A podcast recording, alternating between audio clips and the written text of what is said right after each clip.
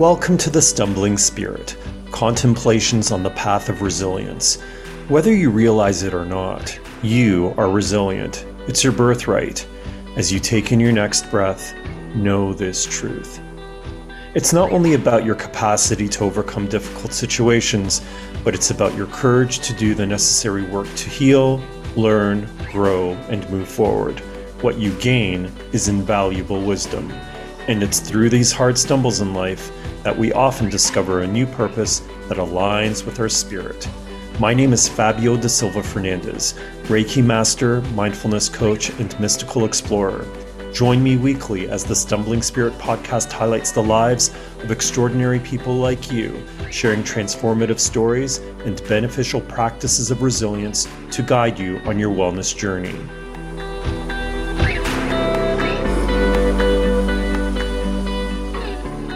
Imagine running through the scorching heat of Death Valley.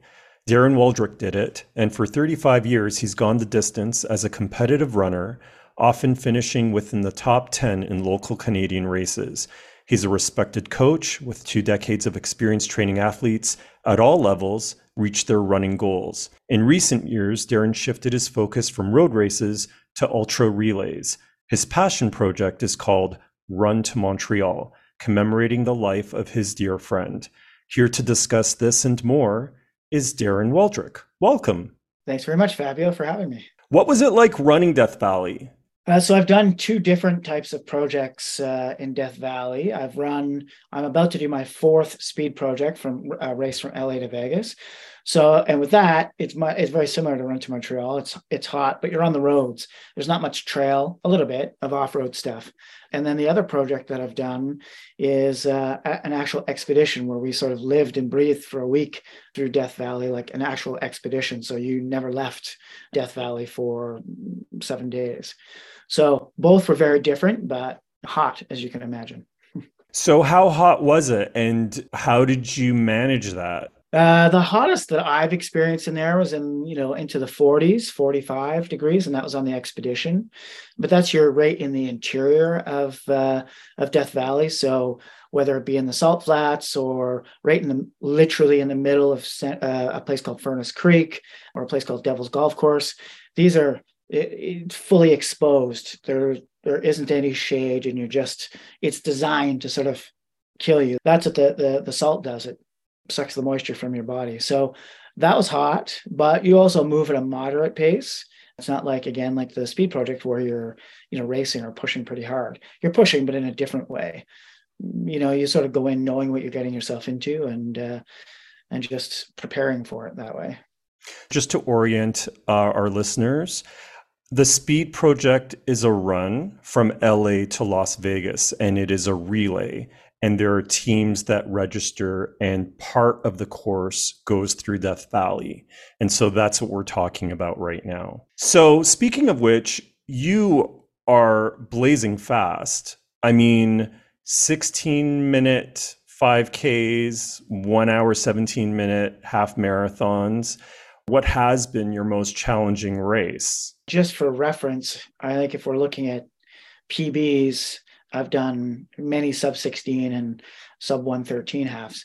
But in terms of most challenging race, I would say that the first, probably the first speed project I did, tied with the second run to Montreal I did, were the two most challenging ultra uh, races period ultra relays and then being able to you know i was quite fit in those days uh, being able to sort of run at sub 330 per kilometer pace after running 16 17 kilometers. And people say it's a relay. It is but you're sort of you're stuck in an rv you're not sleeping. You're not really you do your best to hydrate and and nourish yourself but it's a little bit different than you know sleeping well and preparing for your best 5k or your best half marathon. Right. You know so this ultra relay is relatively new to you in the sense that you know you've done other road races in the past you've done trail runs and stuff. But in general like you've done this for 3 decades more than 3 decades. So what keeps you motivated to continue running? So at the time when when I started doing ultra relays, it, they were at that time in 2017. That was it was newer to me for sure, uh, but that's why I wanted to do it I needed a different challenge because I'd been running for so long, as you said. I've done every type of race from cross country. Uh, you know, I grew up on the track um, and all that sort of stuff. So I, I, wanted a different challenge, and because, as you said, as a as a running coach, I live, eat, breathe, talk about, train running all day long. So, it, uh, you know, it's hard for myself to stay motivated, and you know, part of keeping my athletes motivated is in fact being motivated myself. So i needed to look for different types of things to do. And uh, at the right time in my life for a few different circumstances i'd sort of heard about uh, some friends who had been invited to try this speed project uh, some people i'd coached in the past but it wasn't open to the public or anything like that and it wasn't when i did it either.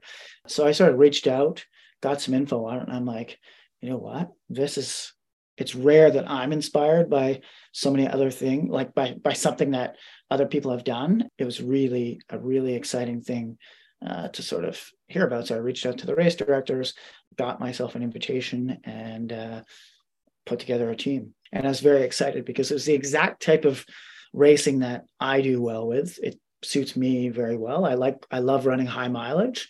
Uh, I like running fast. You know, I've done ultras before, but long runs are not my favorite.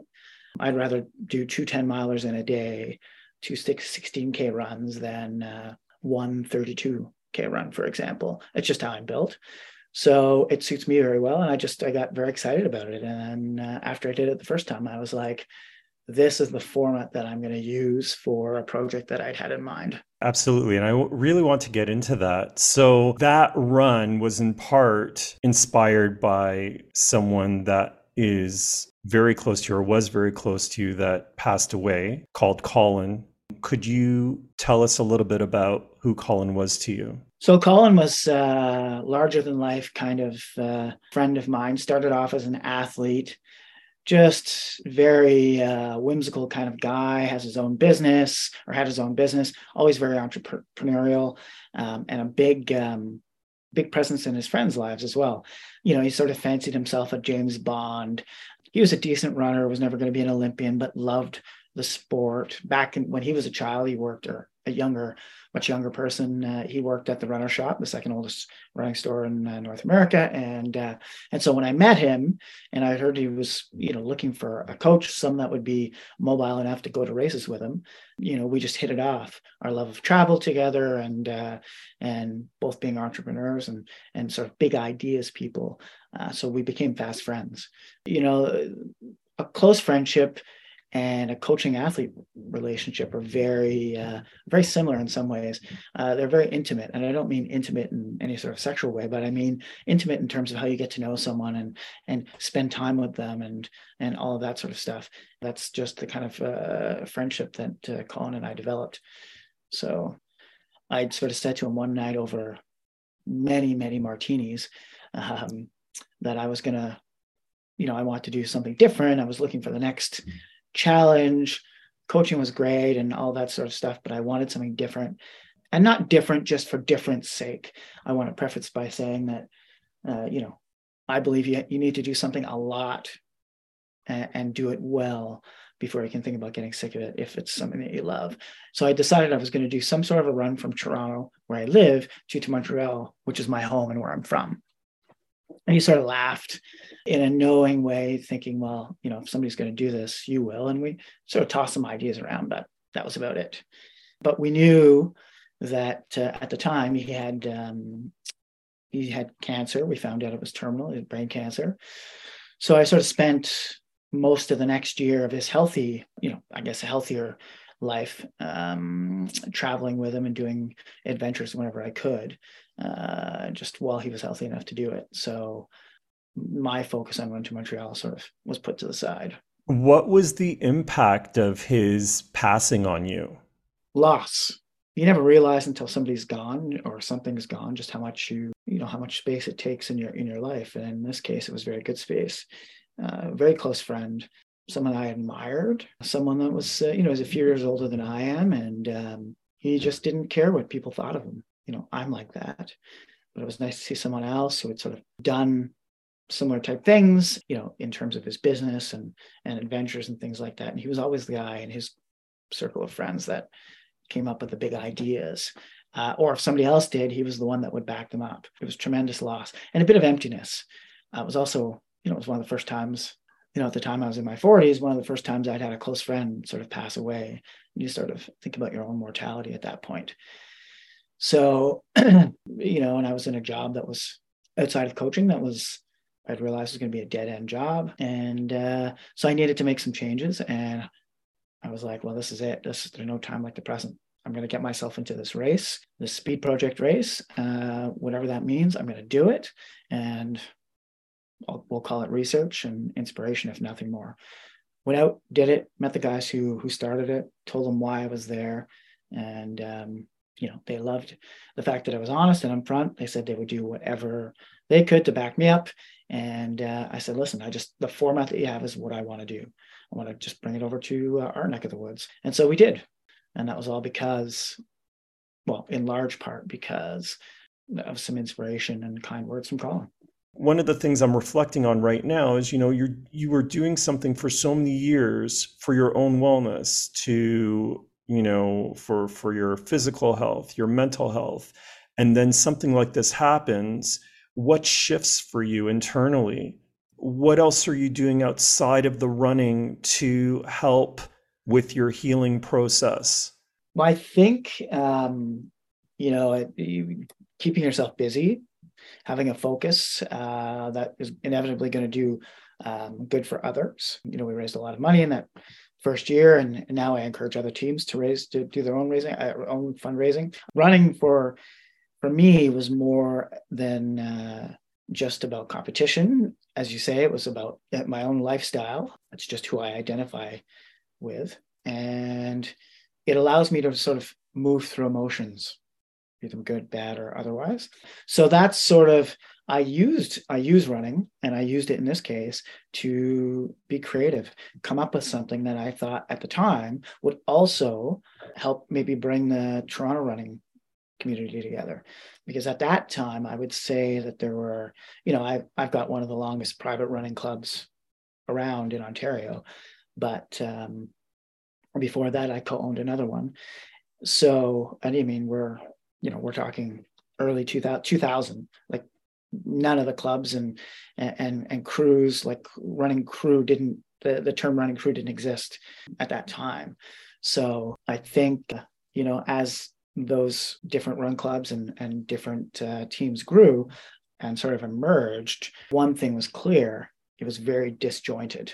There wasn't a lot of togetherness. And I was guilty of that.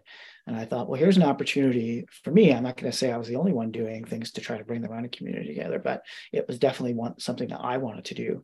And so I held a big, what I called launch party uh, uh, for Run to Montreal, and that sort of made me feel good to bring. You know, we brought several hundred people together from the Toronto running community on a Wednesday night um, to a rock and roll bar in Toronto called the Hideout, and uh, and just got some live music going and got a bunch of people talking about running and people who hadn't seen each other in a long time and people maybe who didn't think they'd socialize or hadn't in in years uh, into the same room and it was great. Next thing you know, all this time passes by and you've done something really cool. Now, when I think back on Colin's passing, uh, it's not with sadness, but certainly with, um, you know, I'm happy to have known him and to have drawn inspiration from that friendship to do something like this. Yeah, I recall in one of your posts you wrote something to the effect that you wanted to do something with every last breath to honor this lively human being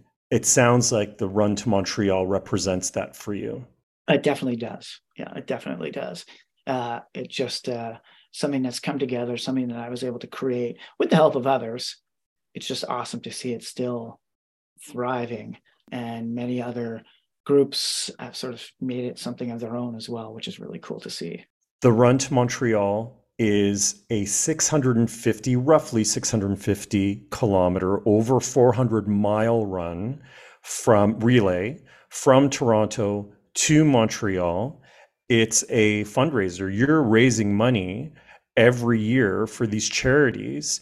And there are a number of teams that get entered into Run to Montreal, and there are different teams that compete against each other. And this is over how many days? Uh, so you know, for the initial uh, scope was between 50 and 60 hours, and now we've broken 50 hours.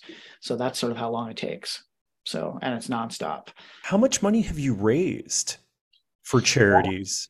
That I couldn't tell you. I mean, in the first year or two, I I definitely had those numbers. I'm not a fundraiser. That's not my motivation. I wanted to do something good for a couple of the charities and organizations that were near to Colin and uh, you know the place where he where he passed, uh, Kensington Health. But and then you know I had some help from uh, other different organizations, so I want to make sure that they were taken care of.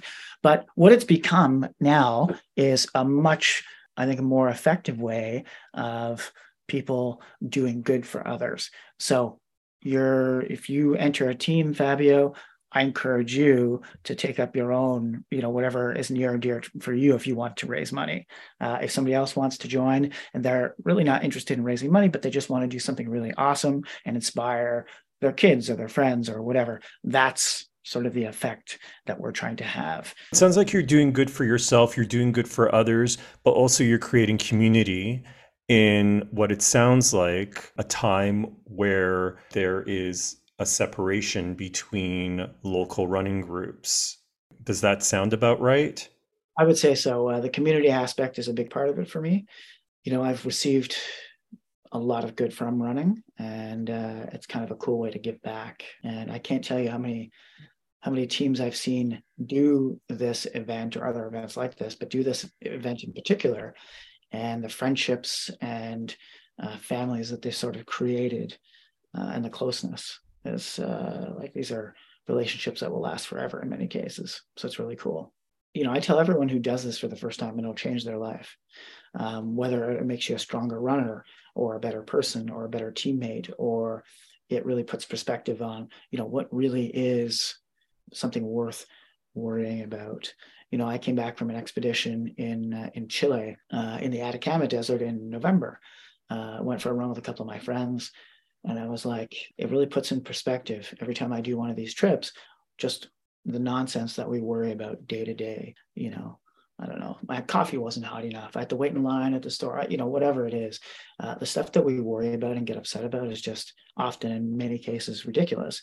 Go and do something like this and come together for a couple of days and do something really hard and really challenging, something that isn't comfortable and grow. And I think that will, you know, as individuals, we all can benefit from this.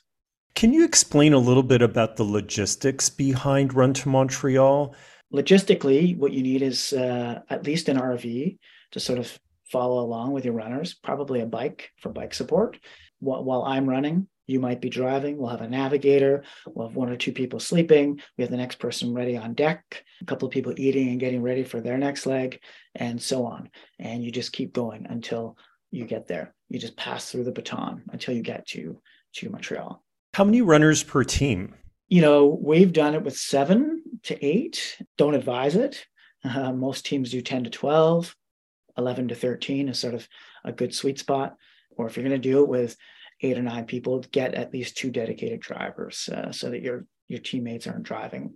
Yeah, they're just focusing on running. And the legs don't have to be broken up evenly. There is a very detailed map and booklet with each leg broken down, directions, and the GPS coordinates are provided so that you can go and look at them uh, and look up your leg so that you can see where you're going. But you know, there'll be many times where maybe you'll you'll do three or four K at a time just to sort of break things up. Doing eight to 12 K legs over and over and over can be tiring. So even though you get a bit longer rest that way, uh, but it's really up to your own personal team strategy to do uh, to decide how you want to do it.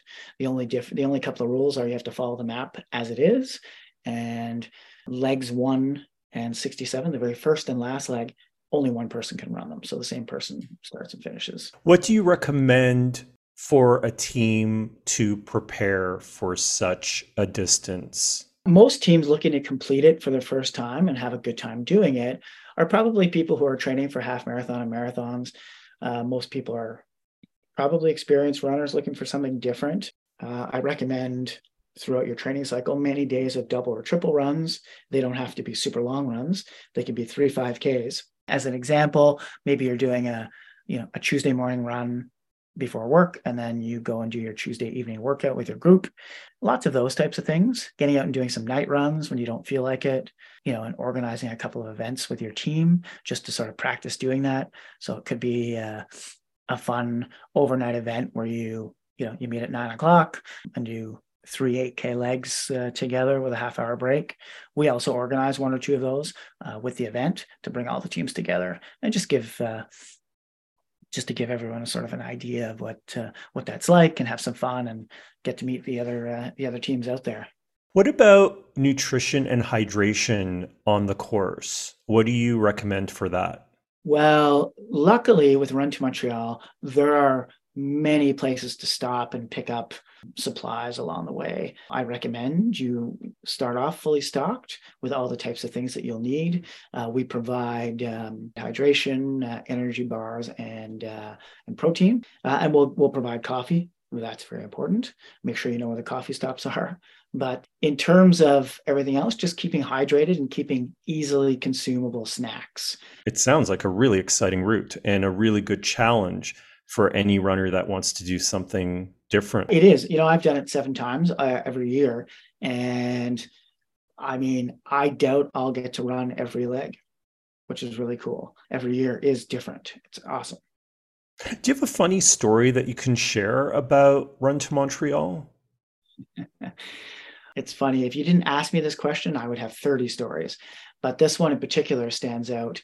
Apparently, another team showed up behind a school or a church or I'm not sure what. Um, and uh, they showed up, they parked there waiting for the runner, and I guess they had to use the washroom. And uh, you know, run to Montreal, it's all about shitting in the woods. If, if there's no Tim Hortons, we actually wrote a song the first year on the way back uh, about that, uh, called "Shitting in the Woods." Anyway, this team shows up. All they saw behind whatever it was, the school or the church, was just drops of of toilet paper everywhere from all the other teams that had been through. Now, I don't recommend people doing that, but it was definitely one of the funnier stories that I heard. Well, this is the thing, right? Because I'm sure that in parts of this course, it's in the middle of nowhere. What would you recommend to a team in in that regard? Become comfortable using the outdoors. Lots of wet wipes. Honestly, uh, I heard a team last year managed to not do any of that. They managed to only use public washrooms along the way. There are certainly enough of them. I can't imagine how they were able to time it that way, but you know, who am I to argue? I will say you definitely do not want to uh, use the RV uh, washroom. I was just about to ask that. that one, uh, you you take that toilet down and just make it. We make it a rule. You know, I have an RV company that I often use, and we just make it a rule with the with the company that no team's allowed to use it um, for a variety of reasons. But um, one being, uh, you want to make sure that uh, you're going to smell at the end of two or three days of running as it is. You don't need anything else in the RV uh, creating uh, additional discomfort. With each year, does it present a new challenge for you? Uh, it's funny that you asked that. I never thought any year would be more difficult than the first year. Then year number two was almost as uh, if not as challenging as the as the first year just in terms of organization and and making sure you're getting people to do it. Each year i would say that we've had some different challenges. There's always more and more teams interested in doing it but the year leading into uh, or lead, coming out of the pandemic was one of the most challenging because we weren't even sure we could do it yet with lockdowns um, all over the place. We just didn't know what was going to happen. And the year before, I'd sort of shut it down weeks before. We had four teams. We were going to go and just do it uh, ourselves and not do, not really create a lot of um, publicity or hoopla about it. But um, I just decided for the sake of the race and the health of the race, we didn't, we, that wasn't going to be a good idea. So I delayed it a year and we did two virtual events. But um, the year coming out of it, two years ago, it was nuts because some of the sponsors that I had, I had an amazing footwear sponsor. Well, the players had changed over the pandemic, and all of a sudden it was much harder to get stock. Uh, stock levels and um, shipping was a problem. So getting product that I had promised for people was going to be an issue. So I had, I think, nine weeks to restart the whole process from the time I announced the date of um, the fifth year, and uh, and this was going to be a make or break year. Like I knew we'd have some excitement going coming out of this. People were looking for something crazy to do, and at that time uh, that we did it, no other fall race really existed around. Uh, you know, they they hadn't come back yet, so I wanted to sort of cement my my time in a in a in a better spot. We used to do it in November, and November temperatures can be pretty harsh. You know, the first year we finished in minus 18. So we uh, so I had to get a whole new footwear sponsor. Uh, nine weeks to go, and they had to come up with product and um, you know hoodies and all this stuff. This all happened in in two months, whereas I would normally have eight uh, months or nine months to sort of get this done. And um, so that sort of happened. Uh, last year, the race grew um, a fair bit. So there was additional logistics uh, with that. And we lost our hotel partner uh, last year. I think with the reopening of the world, some sort of uh, convention booked up everything. And uh, so in August, you know, the race was in October and August, I had to go and find a new hotel and parking and all of this sort of stuff in Montreal. And as you can imagine, uh, as the race gets bigger, it's harder and harder to sort of secure these types of things. So, I think it's pretty incredible that you were able to still do the race during the pandemic because, as you said, there were a lot of runs that just had to suspend all of their events, and you were able to continue with that. I think that's pretty incredible. Well, I think looking at the guidelines um, during that time, there was nothing preventing you at that time from getting together uh, and doing something like what we did. You just couldn't have massive groups of people. Um, altogether, but we were never a massive group altogether. You know, you're groups of small groups of 10 people.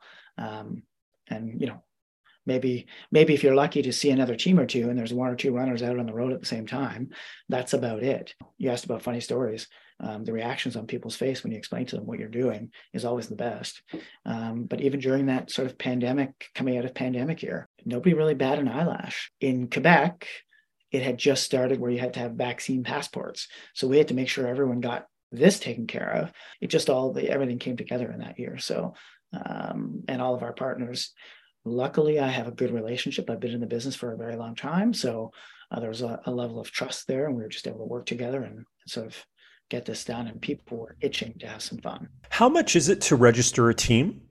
It's a thousand dollars a team. Each runner will get uh, running shoes and a hoodie at the very least, uh, sometimes a T-shirt uh, in addition, and then each team will get a nutrition package, usually in- including coffee, a case of beer to celebrate afterwards, and then there's always a variety of other goodies uh, that we um, that each team gets that I work on each year, plus discounts with um, uh, hotel and uh, RV sponsors and things like that as well. And it's a thousand Canadian dollars. A thousand Canadian per team, correct.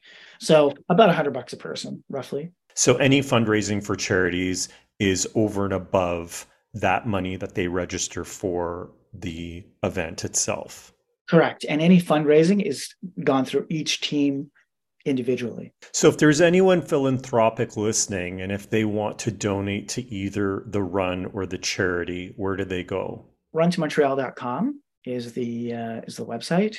And uh, if they want to make donations there if somebody wanted to make a donation to the race uh, itself what we would use that for we've had uh, previous donations in the past. What we would use that for would be uh, things like the party at the end um, depending on the amount uh, of money or to get extra gear for the runners or extra nutrition for the runners. It would all go towards those types of things.